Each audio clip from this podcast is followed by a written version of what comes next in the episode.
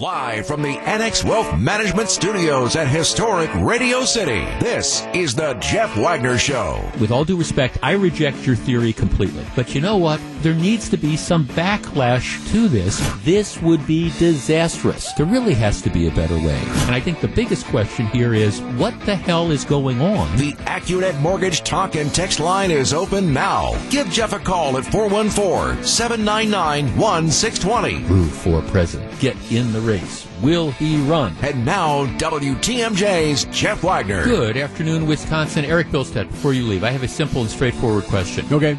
Do you know what pass interference is?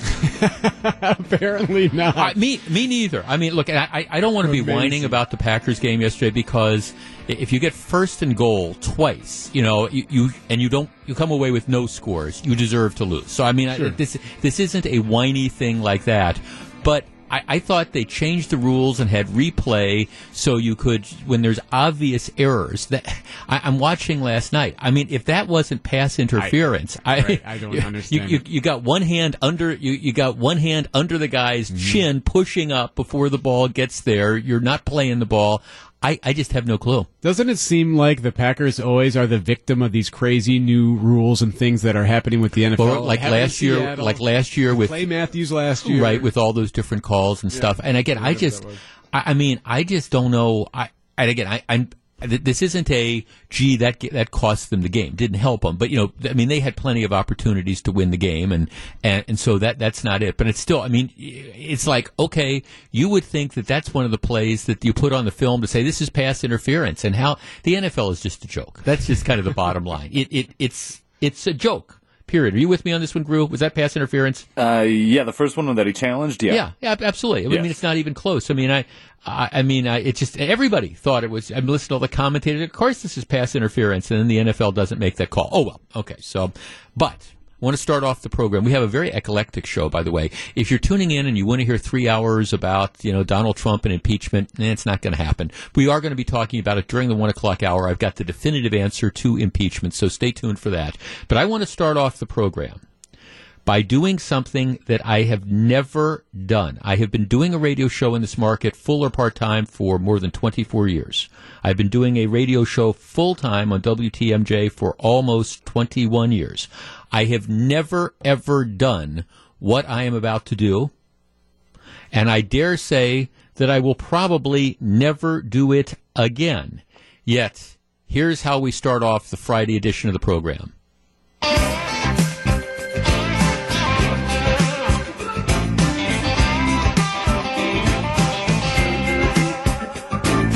Baseball season's underway. Well, you better get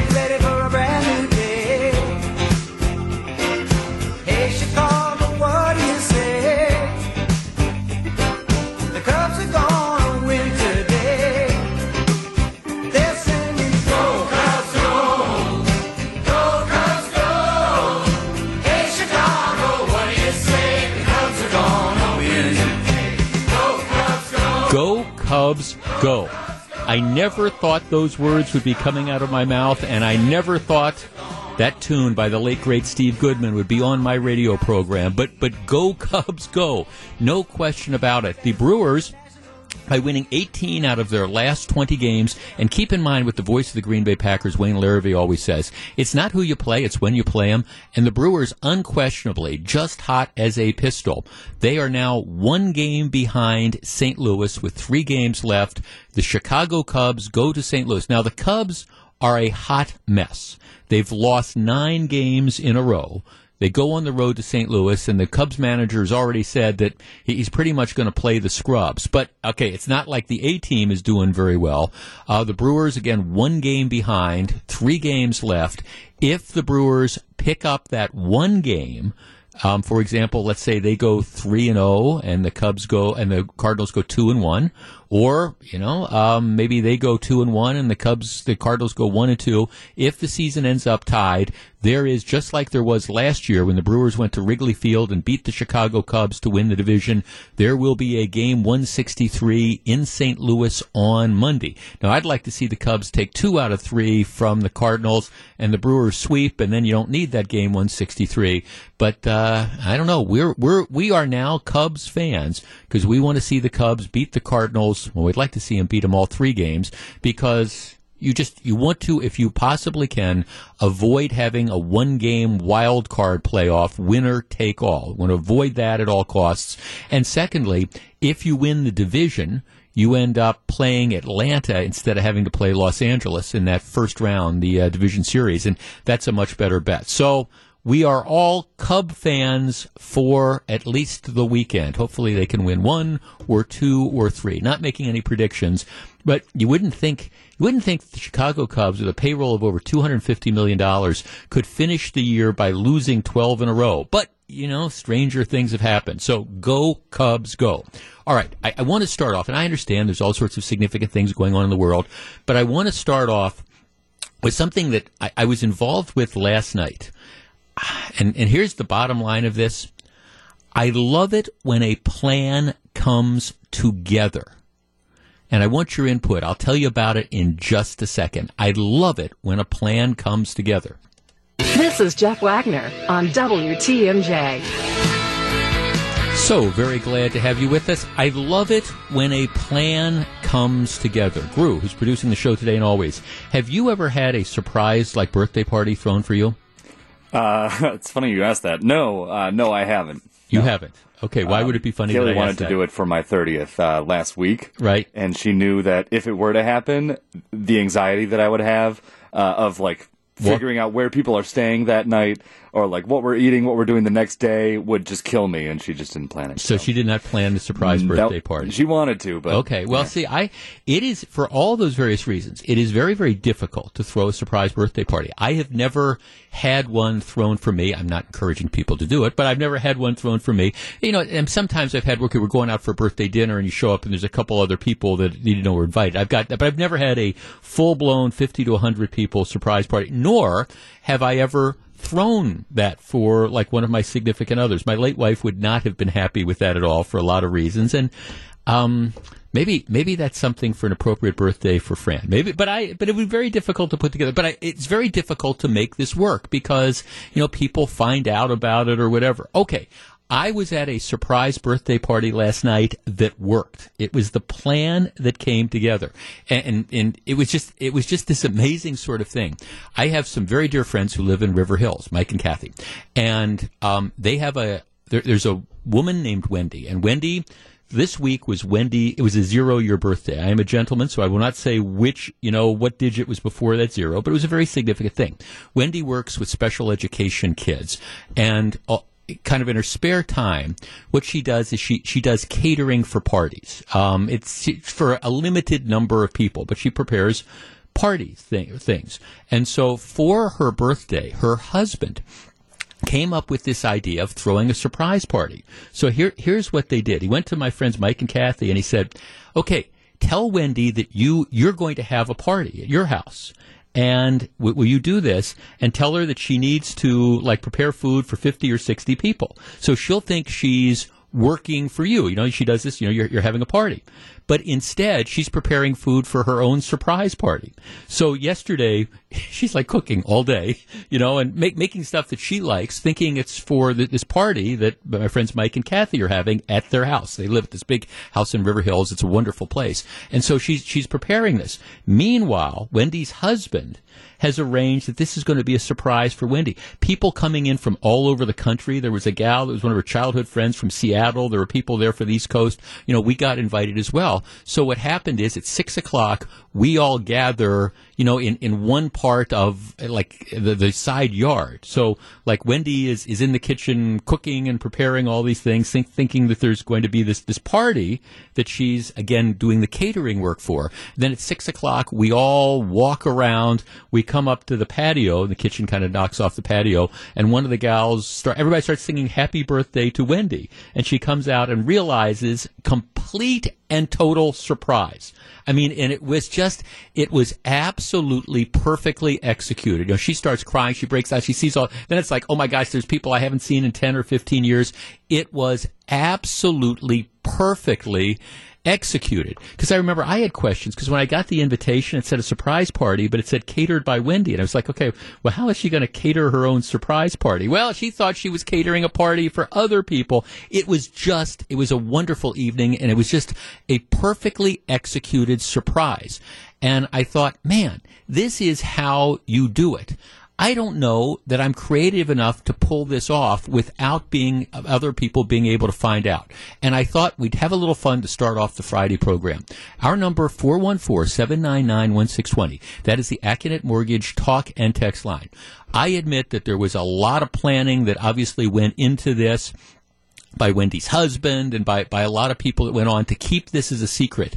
But once once it all played out, it was really really cool. So my question to you is, all right, have you been have you received a surprise party that really worked? Have you been able to execute a surprise party that really worked? Because I have to tell you, I think in all my years, this might have been the first one that I was at where it really worked exactly like it was intended. Now, part of the thing that made it work too is that Wendy's actual birthday was Monday. So, I mean, this last night is Thursday. So it's like you're not thinking that this is going to be your birthday party, right? And you're, you're just thinking, oh, this is this is it. And of course, um, you know, she now. I mean, the downside is, but I don't think she minded. You know, she she had to she had to cook for everybody, but it all worked out. Okay, four one four seven nine nine one six twenty. It was an amazing thing last night. All right, have you been able to figure out how to make something like that work? Either you know, were you surprised or were you able to pull off the surprise? We discuss in just a moment. Crew is lining up the calls. This is Jeff Wagner. Back to take your calls. Here's WTMJ's Jeff Wagner. 414-799-1620. Let's start with Jeff and Racine. Jeff, good afternoon. Hey, how you doing? Good. Have you ever, okay, you, have you ever had a surprise party? Well, what happened? Well, when I turned fifty, my sister-in-law, uh, I got a twin brother, says, hey, "I'm throwing a surprise birthday party for your brother," and I said, "And she wanted with me too," and I said, "But it was for him," and I said, "Well, I'm going to be out of town," and I crashed his party. Right. But fast forward to sixty, I mean, I've never had anything like that, and my birthday is in August, and. uh Anyway, it was October. I had had knee surgery, and a friend of mine goes, Jeff, you want to ride with me? I'm going up to close my camper down. But let's stop at his restaurant first to eat. Well, I walk in there, and there's like 60 people in there, and they got, and I sat, and they're like, they're all hollering happy birthday. I'm like, what the hell? Okay, because your birthday was in August and this is in October, so you weren't even thinking about that.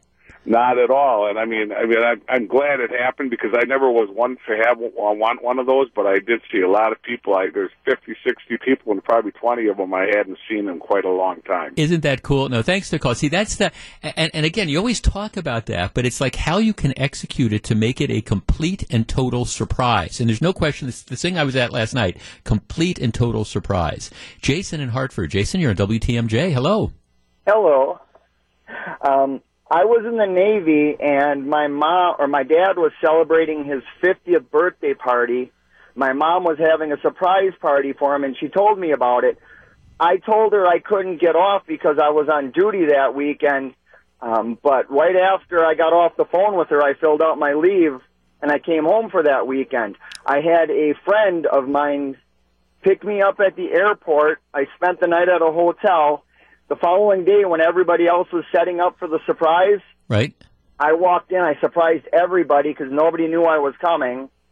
Okay. Then my brother pulled me out of the room before my dad got there, and I waited out in the hall. And my dad walked in. They yelled surprise, and he was definitely surprised at that one.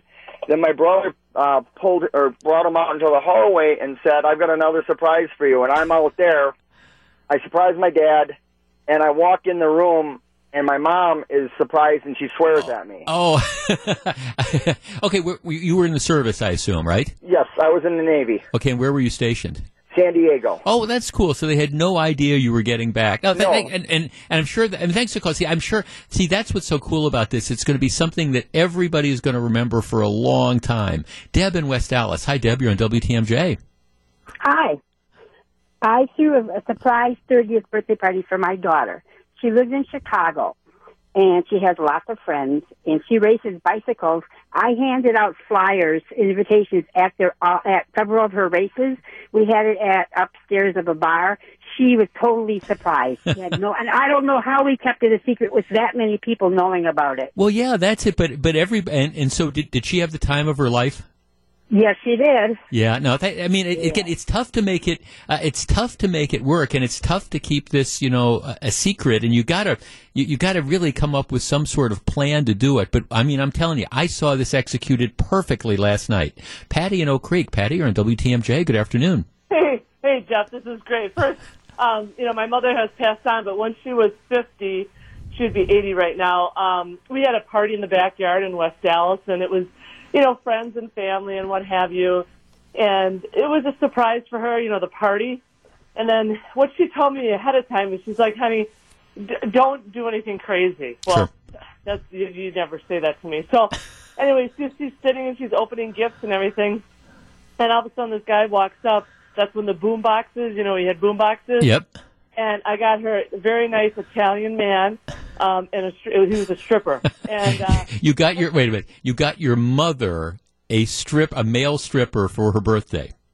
yes, sir, yes, sir. And, and I, I, I, my mother is Italian, so I made sure that she had like an Italian stallion type thing for her birthday. Okay. And um, it was quite, it was quite the experience. And let's just say that all the neighbors came and they weren't invited. You know, she thoroughly enjoyed it. So it's one of those things that we always talk about when we get together about my mom's face and and how he he just he did a very good show. and we'll, we'll, yeah, we'll we'll leave it at that, Patty. So there, there there's a couple different surprises going on there. The birthday party was a surprise, and then uh, the entertainment was a surprise as well. If you can pull it off, it is a great thing. I'm not sure I've ever seen it pulled off before, like I saw it last night. Welcome back to Jeff Wagner on WTMJ.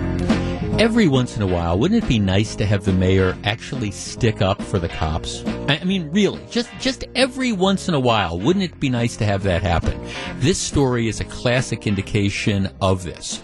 The Milwaukee Police Department has a policy with regard to cooperating with immigration, with the customs people, ICE. Okay, the policy says the Milwaukee Police Department does not unilaterally undertake immigration related investigations and does not routinely inquire into the immigration status of persons encountered during police operations. Okay, so as a matter of general policy, they don't, uh, again, on their own, that's what unilaterally means, undertake immigration investigations. And as a general rule, when they come into contact with somebody on the street, they don't ask about the person's immigration status. You can argue about whether that's good or bad, but that's what their policy is. All right. So here's what happens. On Monday, you have immigration officials that are out doing an investigation, and they're investigating a guy whose name is Jose Dela Cruz. Dela Cruz is illegally in this country, has been illegally in the country since 2001. He is also on probation for a gun violation. All right, so he, he's been through the county court system. He's been through the state court system, presumably. He's on probation for a gun violation. But the operative thing is he's in the country illegally. So immigration is conducting an investigation.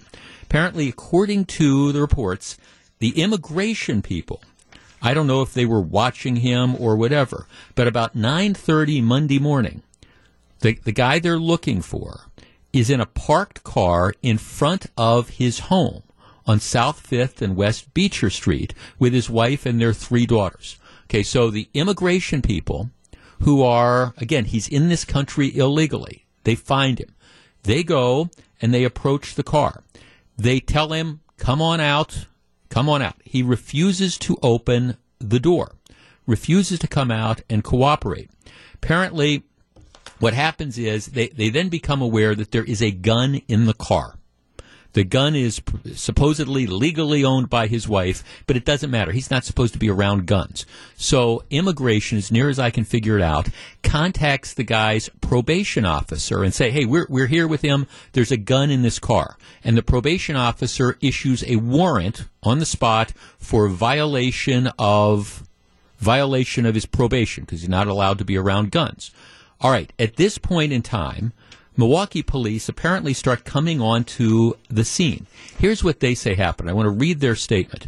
On Monday, September 23rd, the Milwaukee Police Department responded to a request for assistance from the U.S. Immigration and Customs Enforcement people.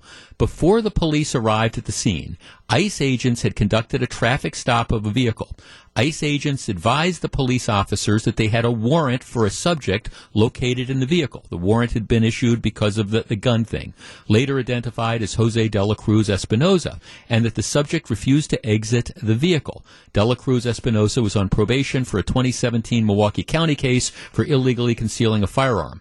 While officers were on the scene, the Department of Corrections issued a violation of probation warrant for Dela Cruz. Because of the warrant, and not because of his immigration status, MPD assisted in his arrest. ICE agents ultimately took him into custody. So what appears to have happened is, you know, once they find the guy's got the gun, the police officers arrive on the scene. Immigration says, "Hey, we've, there's this warrant that's been issued for this guy. Can you help us out?" And apparently they do. What they did is they, um, I think, set up a a perimeter um, stopping people from coming and, and I guess to an extent, I guess assisted customs with making the arrest. But th- this wasn't a unilateral Milwaukee Police Department investigation. It was initiated by customs. And the police department says, yeah, on- once we got here, yes, we, we helped them effectuate, you know, the arrest pursuant to the warrant. So you have a lot of the usual suspects who now complain about this. Oh, this is terrible. MPD is violating its own policy.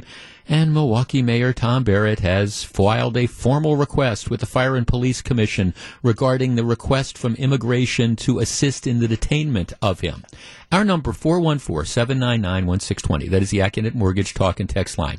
Look, I, I understand that Tom Barrett might be running for reelection, and I also understand that, you know, Tom Barrett has an interest in trying to, well, keep certain, you know, vocal groups happy in the city of Milwaukee.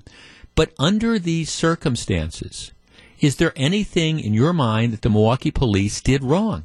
I, I mean, this isn't this isn't the police conducting an immigration investigation on their own. This isn't the police going up to somebody and jacking them up and saying, you know, what's your immigration status? This is the police arriving when immigration is on the scene, trying to take somebody who, by the way, is here illegally um, into custody, and the Milwaukee police apparently assisted upon being asked. I think it would have been irresponsible for the police to do anything but. And candidly, when you look at their policy, if this is in fact what happened, eh, there's there's nothing to see here. All they were doing was assisting immigration once immigration was already on the scene. Plus, let's not lose sight of the fact that whatever you think about the immigration laws and whether the guy should be deported or what should happen to him given that he's been in the country since 2001 i mean immigration was doing their job and it seems to me that the cops were doing their job. What's to see here? 414-799-1620 that is the Accunet Mortgage talk and text line. Does it sound like the Milwaukee police did anything wrong? I don't see it. We discuss in just a moment. If you're on the line please hold on Jeff Wagner on WTMJ. So very glad to have you with us, Tony in Wauwatosa. Tony, good afternoon. Hey, good afternoon. Thanks for taking my call. Sure. Okay. Did the cops do anything wrong here? No, I don't think they did anything wrong. I think they followed uh, protocol. You know, they had uh, the probation officer called for a warrant for his arrest. They did exactly what they needed to do. Um, ISIS was there. They had a warrant for his arrest, and then you have to turn him over. I mean, that's that's common sense. You know, that's the way it's supposed to be done. They they went about it the right way, and I think that's what needs to be known about this is that they didn't overstep their bounds and they No. did what they were supposed to do. You know, it's just kind of like that's what you're supposed to do. Well, right. I mean, and I mean, what is the alternative? So you have two immigration people who are in the process of, of effectuating an arrest. They're on the street. You've got a guy who's in this country illegally, who's on paper for a gun violation, who's in a car with a gun. What are the police supposed to do? Look the other way and and not. And I don't even think they arrested him. I think they kind of assisted and did some crowd control and stuff like that. But Exactly. And you know, and one of the thing about it, there's a gun in the car. yes. This guy's already had already has a criminal record for guns. Yep. I mean, right. exactly. so and common sense. Right. No, thanks. I mean, you- okay. And it just just once. Wouldn't you like to see the mayor stand up for the cops and, and say, okay, well, what? I, I okay, I understand that maybe you've got issues with immigration, all right, and, and maybe you can make an argument that here's this guy and he's been in the country, admittedly illegally, but he's been here since 2001, and we shouldn't have to worry about deporting him 18 years later. All right, I, I understand that. That's a beef. But to say, okay, we want an investigation, a formal investigation of the police for cooperating with immigration. Well, okay, they, they weren't, they, yes, they cooperated to the extent that they found that immigration was executing a, a warrant that had been issued by the probation officer. And by the way, they have the authority to take the guy into custody regardless because he's in the country illegally. Instead of simply saying, you know what, I, I applaud, I think the police did absolutely the right thing. You have the mayor pandering again to a certain vocal segment of the community that doesn't believe we should have immigration laws and doesn't believe that, you know, the police have any role at all in cooperating with federal law enforcement and, you know, putting their interest arguably above that of the police. Now, a number of our texters are making another interesting point. Let me just share one. Jeff, how's a guy in the country illegally still allowed to stay here while on probation? Very good question. Uh, Appleton says, Jeff, why wasn't the guy deported two years ago when he was arrested the first time? Why hasn't he been deported in the last two years while he's been running around on probation? I, outstanding questions all, and I don't have an answer for you. I mean, I, I you would, it would seem to me that unless immigration didn't know, now again, that I, I don't know because sometimes we don't share information. You know, that's that's part of this whole sanctuary city thing that you don't share information with um, where you have localities that don't share information with like the federal government when they arrest people who might be in this country illegally. I, I don't know. I don't know if immigration knew about this guy or or not, but. But the bottom line is that is a very, very fair question. If they didn't know about him, my question would be why not? I mean, what public policy purpose is there to be served if somebody ends up getting convicted of a crime without no, and then you don't notify immigration? Now, I, Again, I, I don't know if they knew about it and just they, they were looking for him. I, although I don't get the sense this guy was hiding. I don't think it was that. Um, you can argue whether they should have gone out to get him. What you can't argue is whether or not the Milwaukee police officers behaved responsibly. Because, like I say, again, their policy just says, you know, we don't unilaterally undertake immigration rela- related investigations. Well, this wasn't unilaterally undertaking anything. This was arriving on the scenes and essentially providing crowd control and assisting immigration in doing what they were already doing. Period just once, wouldn't you like the mayor say, look, I, I understand this might irritate some people who might not vote for me when I run for reelection in April, if I'm going to run for reelection next April. But you know, I, I stand by the cops here. I don't see any problem at all with what they did. They were following protocol. Instead, we say, no, we need a formal investigation from the Fire and Police Commission. Huh. This is Jeff Wagner, WTMJ. Live from the Annex Wealth Management Studios at historic Radio City, this is the Jeff Wagner Show. And now, WTMJ's Jeff Wagner. Good afternoon, Wisconsin. If you don't want to get yourself in trouble inadvertently, I suggest you pull out your cell phones now. I suggest you go to the section of your cell phones that have the emojis in them, you know, the little things that you can display, and get ready to delete at least one, lest you be considered to be a member of a hate group. All right. What symbol am I talking about? Well, all right. It, it is a common symbol, and my guess is perhaps you have made it yourself. And I guarantee you, if you watch sports, You have seen it on multiple occasions. The symbol I am talking about is the OK sign. Now, I don't don't try this at home because I don't want you to be labeled as a hater. But if if you are wondering the symbol I'm talking about, it is where you take your thumb and your forefinger and you put them together to form a circle. All right? And then you take your three other fingers, which would be your middle finger, your ring finger, and your little finger, and you extend them. All right? So you have this symbol that has commonly been referred to, it's the okay sign. You know, hey, everything okay? Yep. And you give the sign. You know, it's okay. Representing kind of like the way your fingers are positioned, it's kind of like okay. Now, you might have seen this in a different context as well, because if you watch professional sports, college sports, and presumably high school sports as well, you know that this symbol that I am describing is the universal sign that people make after they have made a three point basket. The three fingers, the middle finger, the ring finger, and the pinky extended, that's the three point shot. And the, circle that you form between your thumb and forefinger, that's kind of like, like a, like a dead eye. You know, you're, you're the sort of the dead eye, you're the marksman. That, that's the history of this. If you look at your cell phone, you will have an emoji. At least I got an emoji on mine, and my cell phone's pretty old, so my guess is you probably have one of your own that has that symbol on it. You know, the OK sign, the three fingers and the circle. You've got an emoji like that. Well, you better be careful never ever to use that because if you do, you could be, well, just your, your life could be ruined because people will assume, I guess, that you are a member of an anti Semitic hate group. I bring this up because story in the Washington Post yesterday. The traditional gesture, hand gesture for okay is now considered to be a sign of hatred by a prominent Jewish civil rights organization that maintains a database of hate symbols. The OK sign, apparently, you know, I guess here, here's the story.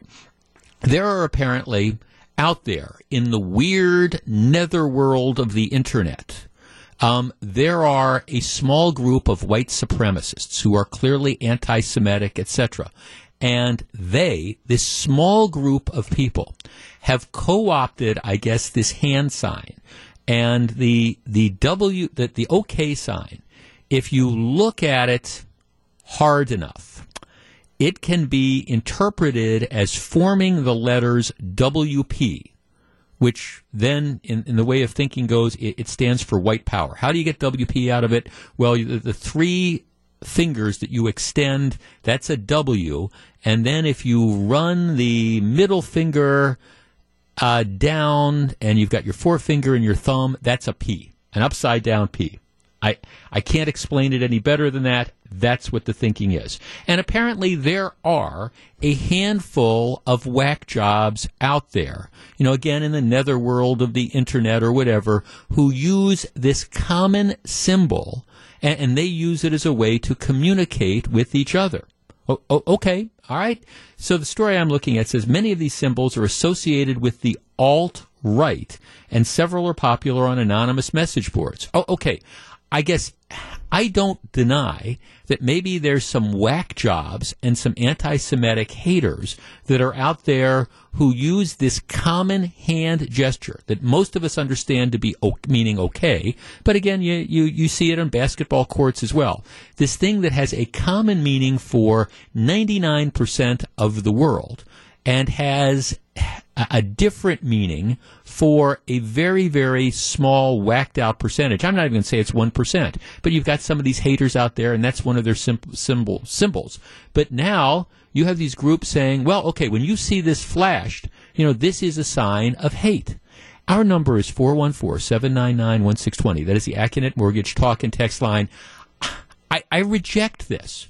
Not the notion that there might be some whack job skinheads out there somewhere who, who might, this might be one of their secret signs in the ways they communicate.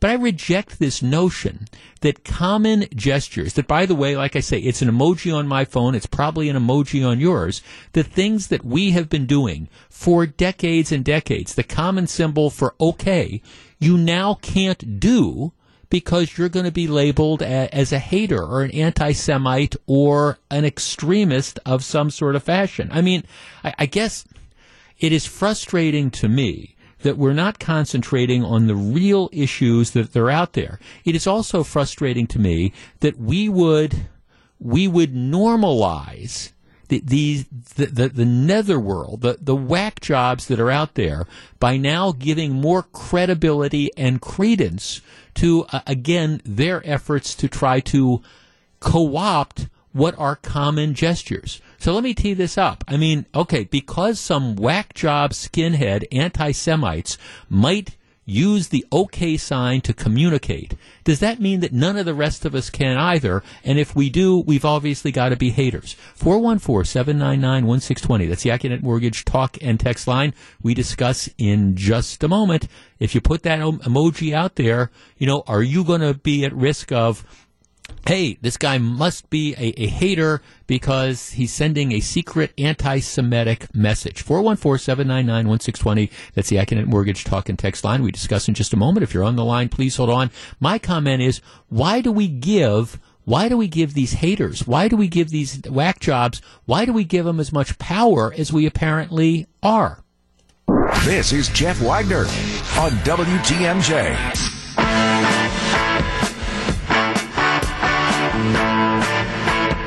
So very glad to have you with us, Jeff. I am a certified rescue diver, and we still use the OK sign underwater all the time to make sure people are, well, okay. Does this mean we should stop checking on them? Well, I, I don't know. I mean, now this has been classified again as, as a symbol of, of hate added to the Anti Defamation League's list of, you know, uh, hand gestures and symbols. And, and again, I, I understand that you might have, again, a, a small group of lunatics out there that co opt a certain type of thing. Why do we give them power? I mean, seriously, why do we give them power? And that's what we do by saying ordinary gestures. I mean, every time now you have an NBA player that makes that, that, that symbol, um, is this going to be, well, you know, maybe what they're secretly doing is they're sending out some white power sort of message. Um, Jeff, this is the most ridiculous thing I've ever heard in my entire lifetime. People need to get a life. And Jeff, love your show. And again, people are sending me the emoji of the, the okay. Yeah, I mean, see, this, this this is what frustrates me because I understand that there are that, that there that there there's real hatred in this world, whether it's homophobia or racism or anti-Semitism. I mean, it's just we when we were in Amsterdam a couple weeks ago, we, we toured the Anne Frank house. Oh my goodness! I mean, what an incredibly an incredibly you know powerful place, and you just you get the idea of of you know World War II, and just so unthinkable that the Nazis decided, especially towards the end of the war, that they were less concerned with trying to win the war than they were with trying to exterminate you know you know, hundreds of thousands more than more of that of, of Jewish people. I mean, it's just it, it's incredible that you could have that kind of hatred that was out there. And and whenever you see that, you need to rebel against this. But I, I guess I think we trivialize these things by saying, okay, we're gonna we're gonna look at what our ordinary, common, understood hand gestures. And we're going to say, well, if you see somebody showing that, flashing that, you need to look at them and you need to figure out because they might really be trying to send some sort of secret message. No, they're not trying to send a secret message. Um, they're just they're just making the okay sign. And I mean, I think you know the you know what what are we going to have happen next? If and I- someone one of our texters makes this point okay i tend to use the emoji the thumbs up emoji. I don't use the okay one a lot but i i use the thumbs up a lot. A friend of mine just sends me a text hey we're playing golf sunday morning right? Here's the time. And i just i send them back the text that's got the the, the emoji that's got the thumbs up. Okay yeah thumbs up. Okay so what happens now? If you have some white supremacist group that starts to on their message boards or whatever they start to use the thumbs up sign as a secret way of identifying themselves to each other does that mean we can't have that anymore i mean at some point in time don't we have to say we're not going to normalize the kooks that are out there? We're not going to give the haters credit, and we're not going to let them take over commonly understood symbols. We're not going to give into that. We're not going to empower them. That's what I hope we see happen sometime soon. And as for me, well, if, if you see me make the okay sign, I, I'm, it's really not a gesture of anti-Semitism. It's just, hey, that's okay. Welcome back to Jeff Wagner on WTMJ.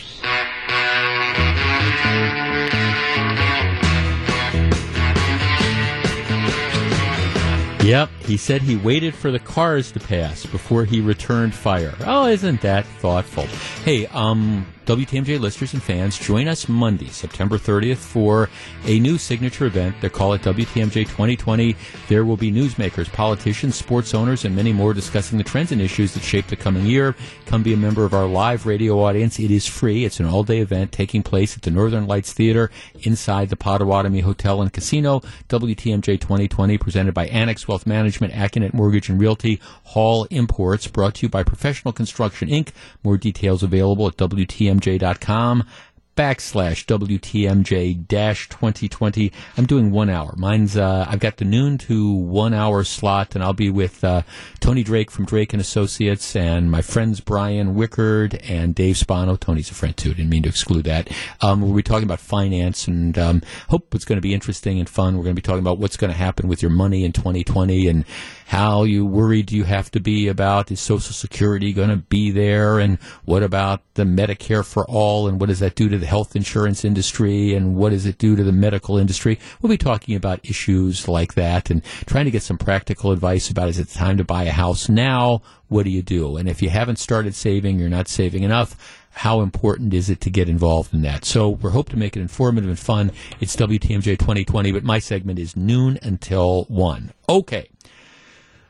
Let's talk about I- impeachment. I I have to tell you that when it comes to high crimes and misdemeanors, I, I find everything that is going on in Washington now to be extremely fatiguing. And, and there's just no other way around it. Do I think the president behaved properly in this phone call with the president of the Ukraine? And my answer is no. I, I think this is, to me, it's kind of typical Donald Trump about just kind of shoot your mouth first and, and then think about stuff later on. Do I think he committed a high crime or misdemeanor that justifies impeachment? And the answer is not just no, but it's heck no. I mean, it, it's just, I, I, I look at this. The argument goes like this. Well, he was trying to extort the president of the Ukraine into um, investigating or prosecuting Joe Biden's kid, and he was withholding aid.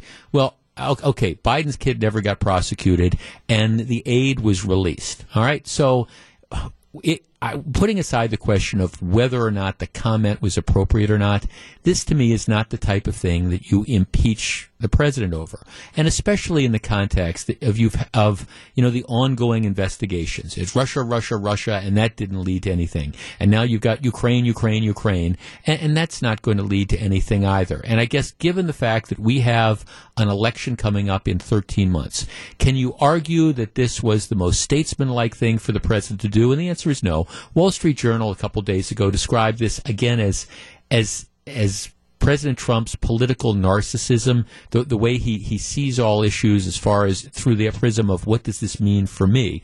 Do I think it was appropriate? Do I think he should have said it? No, I don't. But do I think that this is a high crime or misdemeanor, especially the way it played out? My, my answer is, is no. And I, I think impeachment is a political matter, not a, legal matter. And I just, I, I just don't think the country is at a point now where it wants to, 13 months before the presidential election, remove the president for this. I think it's going to be a giant waste of time. But don't just take it from me. I, I have in my hands an editor, an article that appears today in the New York Times, and I read the New York Times, so you don't have to. And it's by one of their very liberal columnists, David Brooks. And I just want to share a portion of this, just the bullet points. The headline caught my attention this morning. I was waiting to get the oil changed in my wife's car, and I'm kind of reading through the New York Times, and, and the headline says, "Yes, he's guilty. Impeachment is a mistake." Now, Brooks writes, Donald Trump committed an impeachable offense on that call with the Ukrainian president. I disagree, but that's how he starts. But that doesn't mean Democrats are right to start an impeachment process. Remember, impeachment is a political process, not a legal one. There's no obligation to prosecute. Congress is supposed to do what is in the best interest of the country, and this process could be very bad for America. Here's a couple of the points that the liberal columnist Brooks makes. He says, first of all, this will probably achieve nothing. To remove Trump from office, at least 20 Republican senators would have to vote to convict him. If you think that will happen because of this incident, you haven't been paying attention. Okay.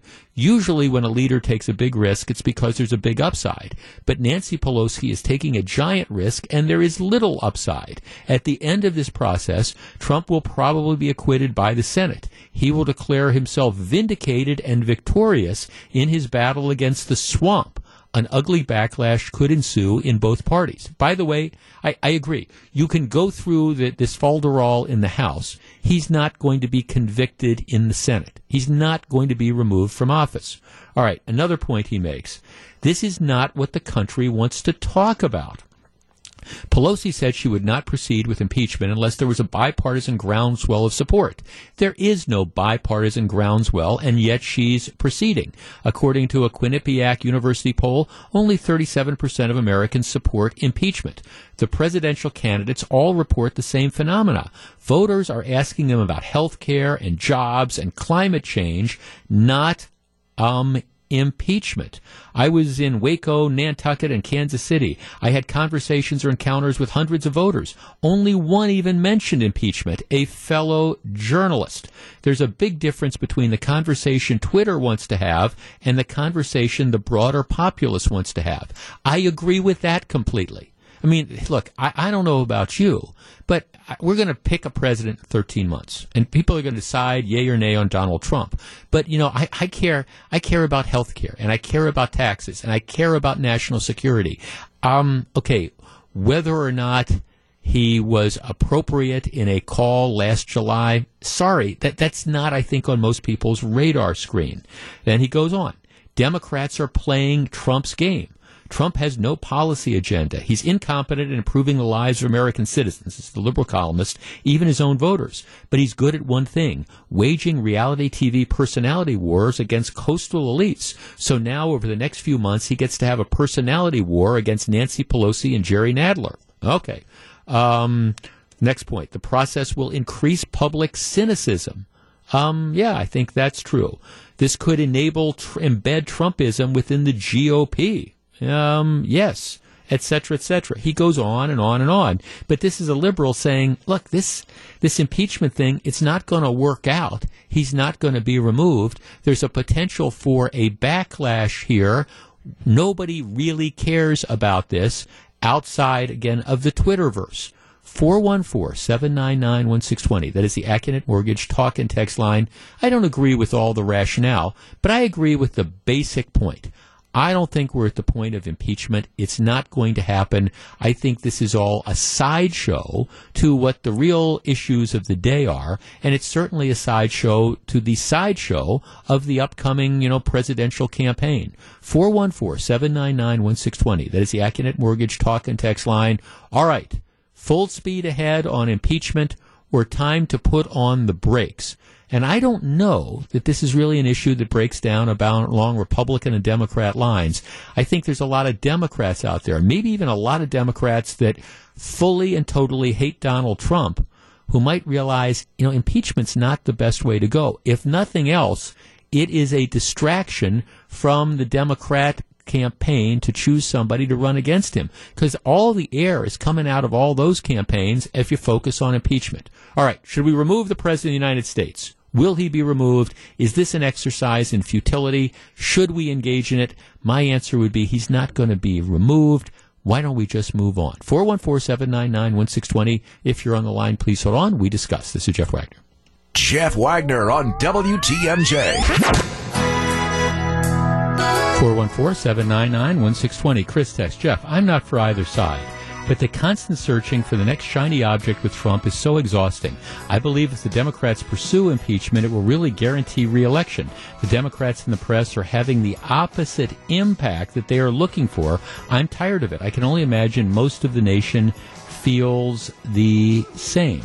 414-799-1620. Jeff, as much as I cannot stand Donald Trump, and I would really love to see him out of office, um, he's, uh, let's see, he is a pig. Um, he's disgusting. He's woefully unqualified. I agree, however, do not waste time on impeachment proceedings. Let's express our distaste with our vote next uh, November. 414-799-1620. That's the Accunet Mortgage Talk and Text line. Freddie in Milwaukee. Freddie, you're on WTMJ. Yeah, I, I kind of disagree with you a little bit there, Sure. Jeff, because I'll tell you why. You know, uh, he took the oath of office just like every single senator and every single congressman that they will support the Constitution of the United States and all its laws. Now, this isn't his first trans- transgression about this sort of thing because he even publicly, right in front of the whole world on TV, when he was asked, What if some other country would offer you information about an opponent? Would you take it? He says, Yeah, but, but Freddie, they're, they're not impeaching him for that. What, what law do you think he violated? What law? Yeah.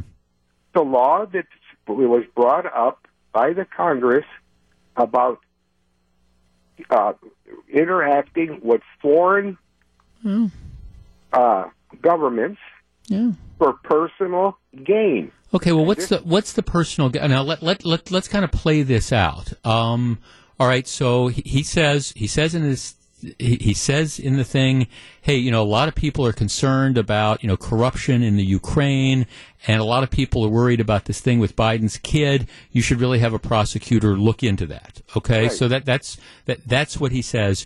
You think that's personal gain by by saying Yes. you should look into it?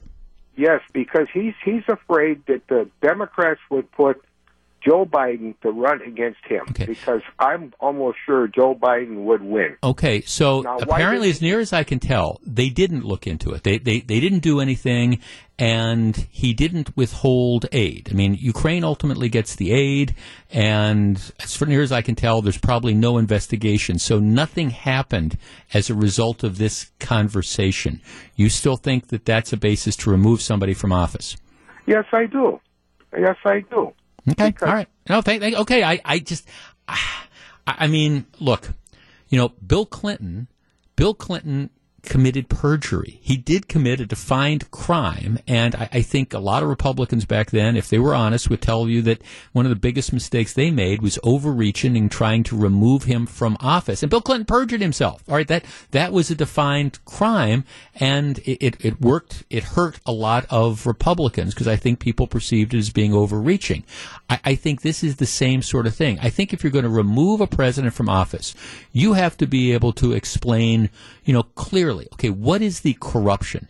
Yeah, look, uh, do, do I think Trump behaved appropriately during this particular conversation? No. I, I, I'm reading the transcript of it, and I admit, I'm thinking, okay, what, why are you even bringing up the Joe Biden thing? Why, why even put that in there? If you only, if you simply say, look, we've got concerns about corruption, you know, I, I think you, you really need to get a handle on, on this, etc., cetera, et cetera, it would be fine.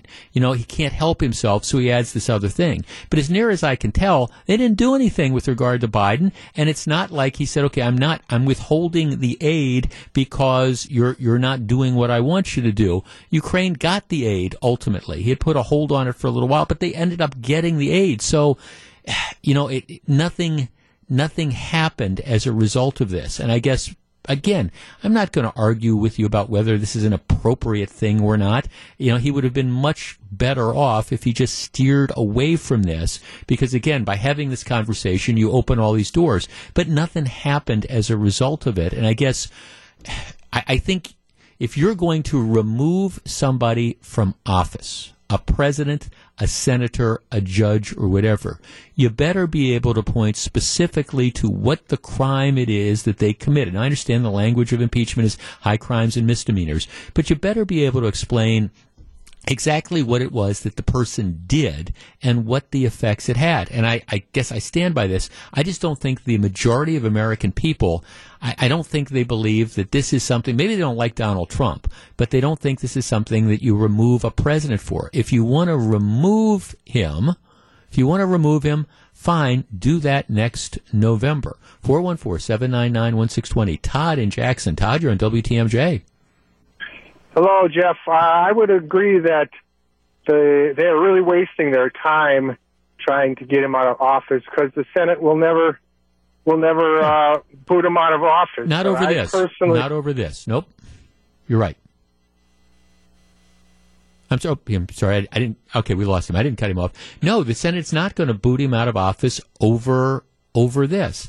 And I, I think again, I believe what you see playing out is it's kind of it's you know we saw it in Wisconsin with the Walker fatigue thing. I, I think you see it you know nationwide with the Trump fatigue thing. I think that there's a lot of people of good faith who who don't like him, who don't intend to vote for him, but it's like all right, so he's on this phone call, and you know, sh- should he have brought up Joe Biden? No, he shouldn't have. I, I, I, I get it. He, he shouldn't have done it.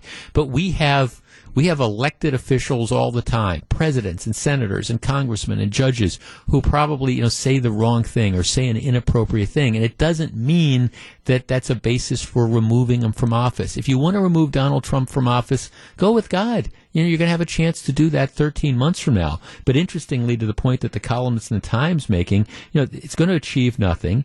Um, the country isn't there as a general rule on this particular issue, unlike say during the Watergate thing, where ultimately, you know, pretty much everybody turned on Richard Nixon because it was apparent that he had in fact committed a clear cut crime of obstructing justice.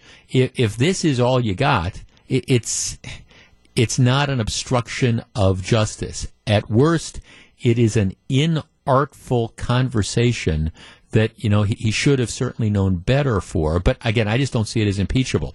Scott and Racine. Scott, you're on WTMJ.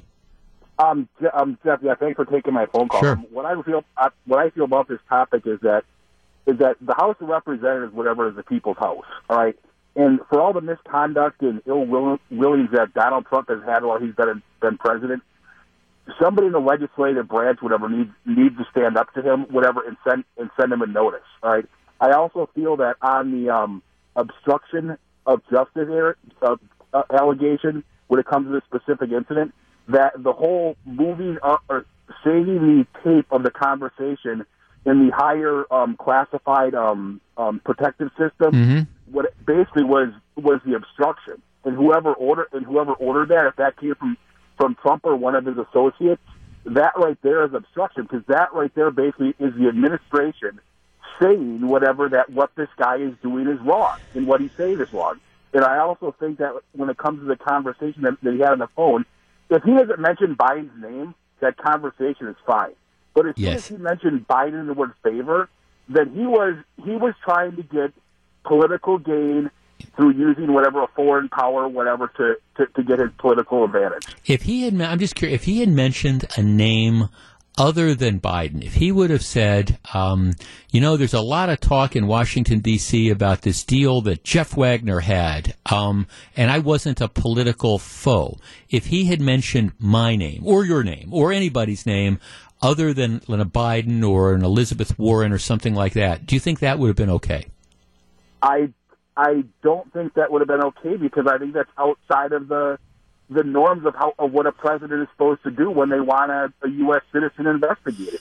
As it was described yesterday, if a president wants a, a U.S. citizen investigated, they got to go to the White House counsel. Mm-hmm. White House counsel, whatever, then has to go to the associate or the deputy the deputy um, AG, who then would contact the appropriate U.S. attorney. Do you think that's an impeachable offense if it's outside of protocol?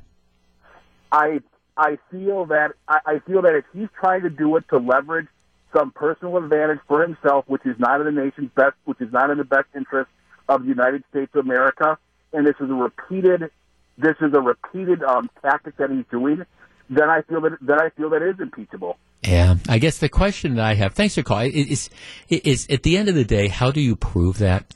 Um, do I wish President Trump was more I'm going to use the word presidential, was more circumspect and, and thought about the things he said. Yeah, yeah, I did do. And I, and look, I, I, I, I agree. I agree that I think it's inappropriate to bring up Biden's name and things like that. But again, I, I also look at the results. Ukraine got the money. Um, Biden's kid and Biden didn't get investigated as near as I, I can tell. Um, certainly weren't prosecuted. It wasn't like, hey, you know, you, you got to prosecute them and, you know, I, I, want you to do that or you're not going to get the dough. The, the more I look at this, again, I, I understand there's people who don't like President Trump, and I certainly understand why people could look at this and say, you know, what was he thinking? Believe me, I, I get all that. I just don't think, I don't think the American public believes that this is an impeachable offense. You need the public with you. And I'm not just talking about the people that don't like Trump. I mean, you need a vast majority of the people. I don't think people are there on this. I don't think they're going to be there on this. I think you risk making Donald Trump a martyr. And I, I think, you know, it's a dangerous sort of game because, you know, you, you play in, in some respects, to President Trump's hands, especially given the reality that he's not going to be removed from office because of the numbers in the Senate. This is Jeff Wagner. Live from the Annex Wealth Management Studios at historic Radio City, this is the Jeff Wagner Show. And now, here's WTMJ's Jeff Wagner. So, producer Grew, you are a baseball fan as I am. Joe Maddon, who is the manager of the Cubs, who, by the way, have lost nine games in a row, um, including they got swept in Pittsburgh. Okay, you know, if you look up the definition of the term hot mess in the dictionary, you're going to see the Pittsburgh Pirates. I mean, Pittsburgh Pirates had lost, what, it, it seemed like 15, it wasn't quite that many, but they, they, they, they stunk. The Cubs move into Pittsburgh and they get swept by Pittsburgh. So, as we've been reviewing, the Cubs go to St. Louis to play a three game series. The Brewers are a game behind St. Louis, which means if the Brewers sweep Colorado, and I'm not predicting they will, but if they sweep Colorado, the Cubs have to win one of those three games. One of those three games in order to force a, a playoff on Monday, a game 163, just like we had last year, to determine who the division champion is. That's an important deal because if you win the Central Division, you don't have to play a one game winner take all play in game on Tuesday. So it's a big deal. Also, not getting too far ahead of yourselves, but um, the team that wins the division would play the Atlanta Braves. The team that wins that one game play in, the wild card game, would play the Dodgers. And arguably the Dodgers are the best team in baseball right now, or at least the best team in the National League. You got to play them at some point in time, but you'd rather play them like they did last year in an effort to get to the World Series. So it's a big deal. So Joe Maddon, who is probably his contract is up. He, you know, won a World Series with the Cubs, but uh, I think he's kind of worn out his welcome there. They think he's going to be gone. They've got three games left, and he is saying, "Well, I know people in Milwaukee are going to be," and he's using language that I cannot use on the radio. I know people are going to be unhappy. Well, that's not what he said, but I, I'm not going to play a lot of my starters, and, and some of the Cubs starters are have been injured and things like that. I'm, I'm, you know, we're going to put a good team out there, but you know, I don't care what the people in Milwaukee think. In other words, he's saying he, he's going to put a bunch of spuds out there. All right. Now, Gru, you upset with this Maddon's decision? I mean, it's his decision. I don't even know if he's going to be the manager of the Cubs anymore. So whatever he wants to do. Well, right. I, I see. I guess I feel that way too. I mean, it's okay. The Cubs have lost nine games in a row. It's not like their regulars are playing very well. I mean, you know, they got a bunch of these guys that are hurt. Now, it's clear that they're probably going to put out a AAA team. But my guess is that the, the AAA guys are going to compete. They're going to try their best to to win. So, I mean, I, you know, when you've lost nine in a row, and I would presume that you'd like to avoid losing 12 in a row to finish the season. I mean, whoever you put out there is playing for a contract for next year. So, all right, if you're not playing your, your injured stars who haven't been winning anyways, eh, just put out the young guys and see if they can win a game. Let's go Cubbies. Let's go Cubs, right? Go Cubs, go. Absolutely, absolutely. That's how we started the show. And, you know, go Brewers. Brewers got to take care of business as well. This, the story about this special election just gets weirder and weirder. And I, I've been ta- Robin Vos, who is the Speaker of the Assembly, has sent a note to the governor.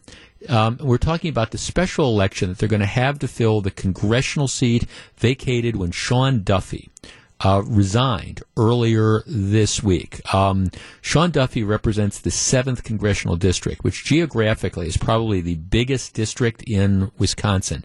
It's northwest Wisconsin, 18 different counties. Sean Duffy steps down which means there has to be a special election to fill the remainder of his term. And so whoever wins the special election, well, they're um you know they're they're going to be up for reelection next year anyway. So it's just going to be for a matter of of months. And right now, what happens is constituent services are still taken care of. I mean, you, you've still got Duffy's office that's there. So if people have questions you need something, there, there's still a staff there that, that handles these things. It's just that that he's he has has left. So you have to have a special election. There's a couple different options.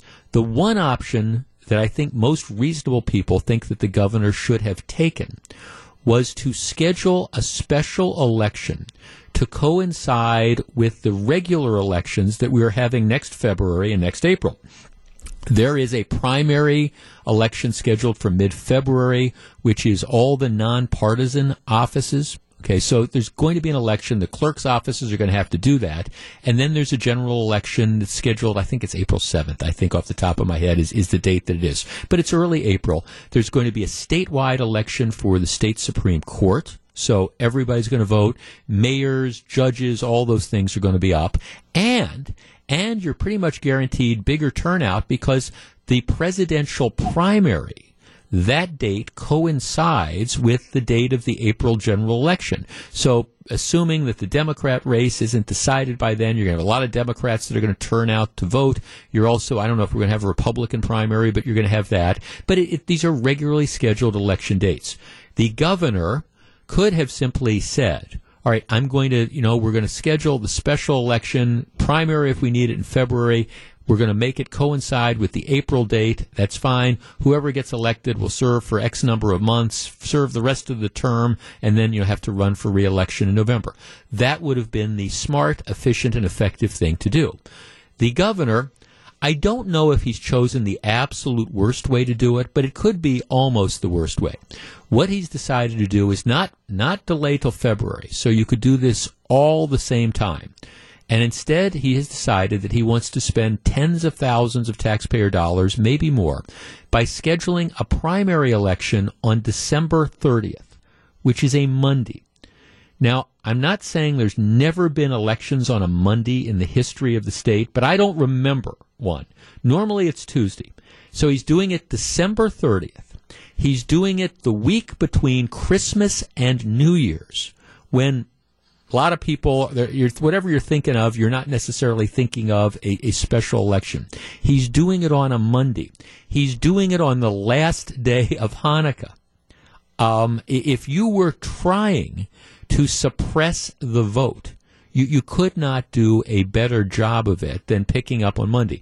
And Robin Vos has sent a note saying, "Hey, this is the last day of Hanukkah. You know, it, it's like why not? Why not? Why don't we just have this on Christmas Day for goodness sakes? If you want to do that." So he's saying, you know, you should move it, and then the general election would be at the end of January. So it, yes, you would have somebody elected, and it's going to be a Republican. This is a heavy Republican leaning district. I mean, that, that's just the reality. So, yes, you'd have somebody elected 60 days sooner, but at the same time, you're having a huge expense. And let's talk about one other thing, and this is getting lost in, in, the, um, in some of the hoopla here what goes on in the state of Wisconsin, and matter of fact, what goes on across the country in clerks of courts offices around the end of the year people pay their property taxes. This is one of the very, very busiest times. First of all, getting the property tax bills out. And then, you know, a lot of people want to pay their property taxes before the end of the year so they get credit for it. So you have these, these clerk's offices. And to keep in mind, especially in some of these counties that we're talking about, you're, you're talking about small offices. Okay. They're, they're already going to be swamped with trying to get, again, property tax bills out and then process the property tax bill payments as they come in. On top of that, now Tony Evers is saying we're going to have the day before the end of the year, Monday, December 30th, we're going to have also an election that you are going to have to deal with. Hmm. Um, and it just, the whole thing, you would say it makes no sense. Why is he doing this? Well, the, the, the why, at least this is my theory, is pretty clear. Like I say, this is a heavily Republican district. Whoever runs as a Republican is going to win. I Don't know what percentage of the vote they're going to get, but they're, they're going to win. This is not, it's a solid Republican district. If he scheduled the primary and then the general election for April, that would mean there would probably be a larger Republican leaning turnout. That's the day the state Supreme Court race is up. And I think what's going on here is Evers is trying to do whatever he can to try to suppress the conservative vote in that Supreme Court race. And if you had a contested congressional election, it would make Republicans more likely to turn out to vote, which would make them more likely to vote for the conservative Supreme Court candidate. By doing what he's doing, setting the election schedule for what it is, it not only costs a whole bunch of money, but I think it has the potential for maybe saying Republicans, you know, states saying, okay, well, there's not a partisan race here. There's not going to be a Republican primary. We really don't have that much to turn out for other than the Supreme Court race. I, I think this is a political calculation, but it's being done at the expense of a lot of money to the taxpayers, an incredible inconvenience to, again, the clerk of courts around the state. The thing that makes the most sense to do here is really simple. Have the primary in February along with the other primary dates in the nonpartisan races. Have the general election in April. The constituents in the 7th Congressional District will continue to be well served. That extra two months isn't going to make any difference at all. Don't expect the governor to do it because, well, I mean, he's got some political issues, and this is all about politics. It's not about taxpayer responsibility or good public policy. This is Jeff Wagner.